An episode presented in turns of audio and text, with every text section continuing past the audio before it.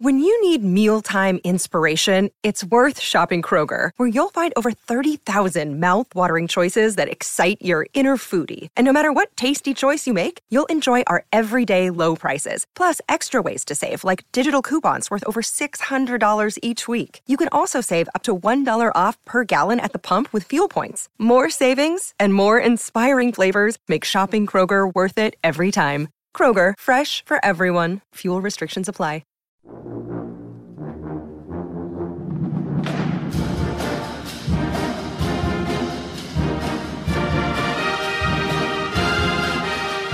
Hello again, everybody, and welcome to Gamecock Central Radio. Emerson Phillips with Scott Davis for a football season year-ending show here. Scott, the Gamecocks come up on the short end of the score against South Florida in the Birmingham Bowl, and your column this week, well, it's tough. Scott, it's brutal. Tell us about it.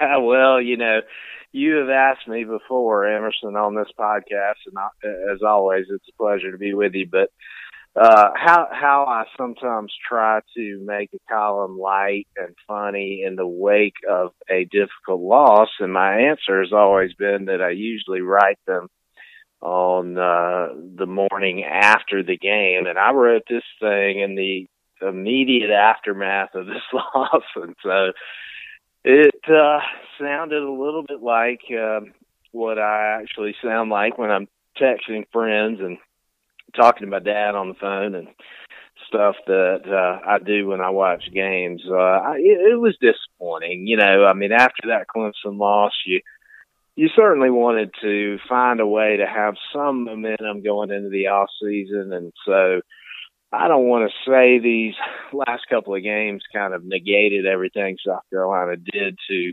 claw its way back towards respectability this year, because it didn't. But uh, it's not the way you wanted to end the season for sure. All right, Scott, I appreciated the part of your column where you talk about uh, going to Christmas parties this year, and you ran into a couple of Clemson fans, and I think this is something that all Gamecock fans can relate to. Most everybody listening today probably had a similar experience over the holidays. Totally brutal. Uh, it just, you know, moving down to Atlanta, the, if, if I had to name the five best things about living in Atlanta, I would probably say that nobody cares about Clemson or South Carolina down here that much, and so I can usually watch these games in peace, unlike most poor South Carolina fans who have to go to church the following Sunday after a game, or uh, you know, go to a work party or something. And uh, but uh, I did find myself um, at a party this year where Uh, I was uh, introduced to a Clemson fan who just really worked on me for a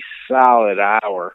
And it reminded me again um, why we don't like those guys and why it's just always unfortunate to lose to them. Boy, a solid hour. That's that's tough, Scott. Uh, you, you have uh, incredible patience. I think uh, most of us would have lasted five or ten minutes and at least shown a little courtesy and then moved on to another guest yeah. at the party. That's, that's rough. When you lose by seven touchdowns to somebody, that's all you can do, and uh, that's what I did. And um, you know, it, it's been a it's been a tough month, as I said in the column. You know, that gosh, that basketball game to Clemson was a game that South Carolina's a better team than Clemson in basketball this year. They just, you know, they are, and uh, somehow or another found a way to lose that thing. And when you compound the uh, football beating with that and then this bowl game, I think that was what, you know, uh, was the source of some of my angst that was in that column. Um, but, you know, as always, we'll just continue to look to the future and hope for the best. Scott said uh, after the Gamecocks lost a basketball game to Clemson last week, he went downstairs, laid on the couch, and stared at the ceiling for a while. I got a kick out of that. It, it, yeah, that was rough. I, that game meant a lot more to me than I thought it was going to. I didn't know I needed that win as much as I did.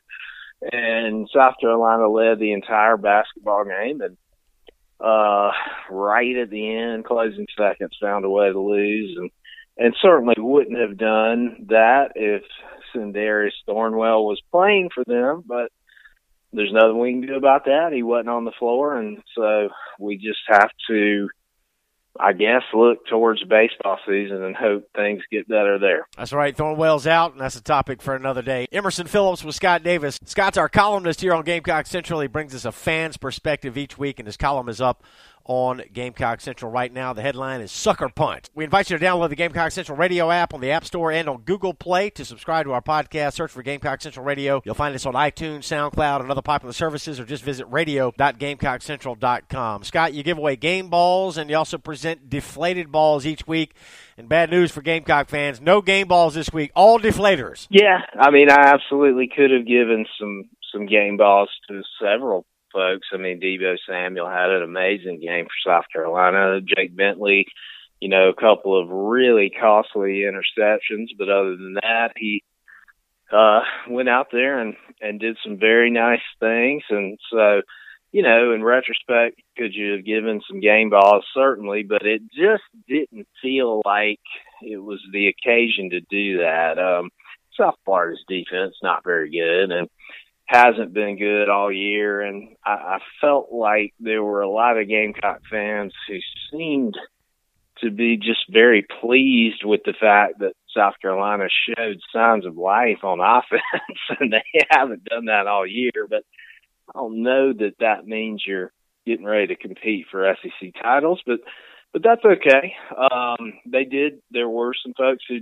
did have some good games for the Gamecocks, and um. You know, that's that's really all you can hang your hat on looking towards next year is that that happens. Scott, you went on Twitter after the Gamecocks lost the bowl game, and I, I enjoyed the fact uh, you said your wife referred to your Twitter feed as the rantings of an insane person trying to stay off of Twitter these days, huh? Yeah, just a really unfortunate performance by me on Twitter yesterday. I, I've been a guy who tries not to do that, and Um, usually, like I said earlier, when I write the column, you know, I've had some time to kind of think about things and reflect. And that was just me in the moment, um, sounding off on what I was seeing. And for some reason, that loss yesterday really frustrated me more than I thought it was going to. I mean, I don't think anybody in the world cares about the Birmingham Bowl between South Carolina and South Florida, but I did. And, uh, Yeah, didn't uh, didn't do my best work out there. All right, Scott, bowl records set by Jake Bentley and Debo Samuel in the Birmingham Bowl, and some University of South Carolina bowl records set by those two as well. But uh, no moral victories. Six and seven is the final record, and that will forever show what kind of team the Gamecocks had here in twenty sixteen. So bowl records, no consolation. No doubt. Um, I, I, you know, again, uh, as I was just saying, appreciate those folks who took some solace in that, and, and it was an encouraging sign, but at the end of the day, you did go out and lose to South Florida, a team that, yes, was ten and two, but was playing under an interim coach and had a really bad defense, and you're in the S E C, and, you know, that's a game that you want and expect to win, and you, you could argue that if South Carolina didn't come up with some of those turnovers, which to their credit they did, you know, that, that game could have been in blowout territory. And so, you know, I, I, I think you, I do think you cling to, you know, the things that were good and try to hold on to that and, and looking towards next year. But, but I don't think that uh, Jake Bentley and Debo Samuel having nice days yesterday means that South Carolina's getting ready to go eleven and two again. Yeah, tough loss for the Gamecocks to wrap up twenty sixteen, the first year of the Will Muschamp era, but we will look ahead to twenty seventeen. Certainly there are some pieces in place for the Gamecocks to build on, and a big recruiting period coming up for South Carolina football with signing day coming up on February the first. Scott, hope you had a great Christmas, and Happy New Year to you and yours. Absolutely, Emerson. Same to you. Thank you. All right, we appreciate your perspective each week here on Gamecock Central. Scott, you're going to stay with us through basketball season. We're hoping to keep you on through basketball. I certainly will. Go Gamecocks. Uh, getting ready to get the S E C slate going, and I if we can somehow get Sindarius Norwell back on this team, uh, I think that they can make some noise in the league, and uh, looking forward to seeing if they can do that. All right, good. We'll have you back on soon. We'll talk some basketball here. Gamecock men's basketball opens S E C play at Georgia on January the fourth. And for Scott Davis, I'm Emerson Phillips. Thanks for joining us here on Gamecock Central Radio.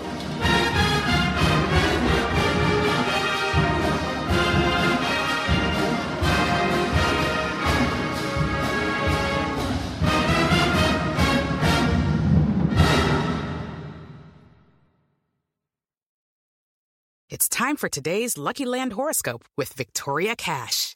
Life's gotten mundane, so shake up the daily routine and be adventurous with a trip to Lucky Land. You know what they say, your chance to win starts with a spin. So go to Lucky Land Slots dot com to play over one hundred social casino-style games for free for your chance to redeem some serious prizes. Get lucky today at Lucky Land Slots dot com. Available to players in the U S, excluding Washington and Michigan. No purchase necessary. V G W Group. Void where prohibited by law. eighteen plus. Terms and conditions apply.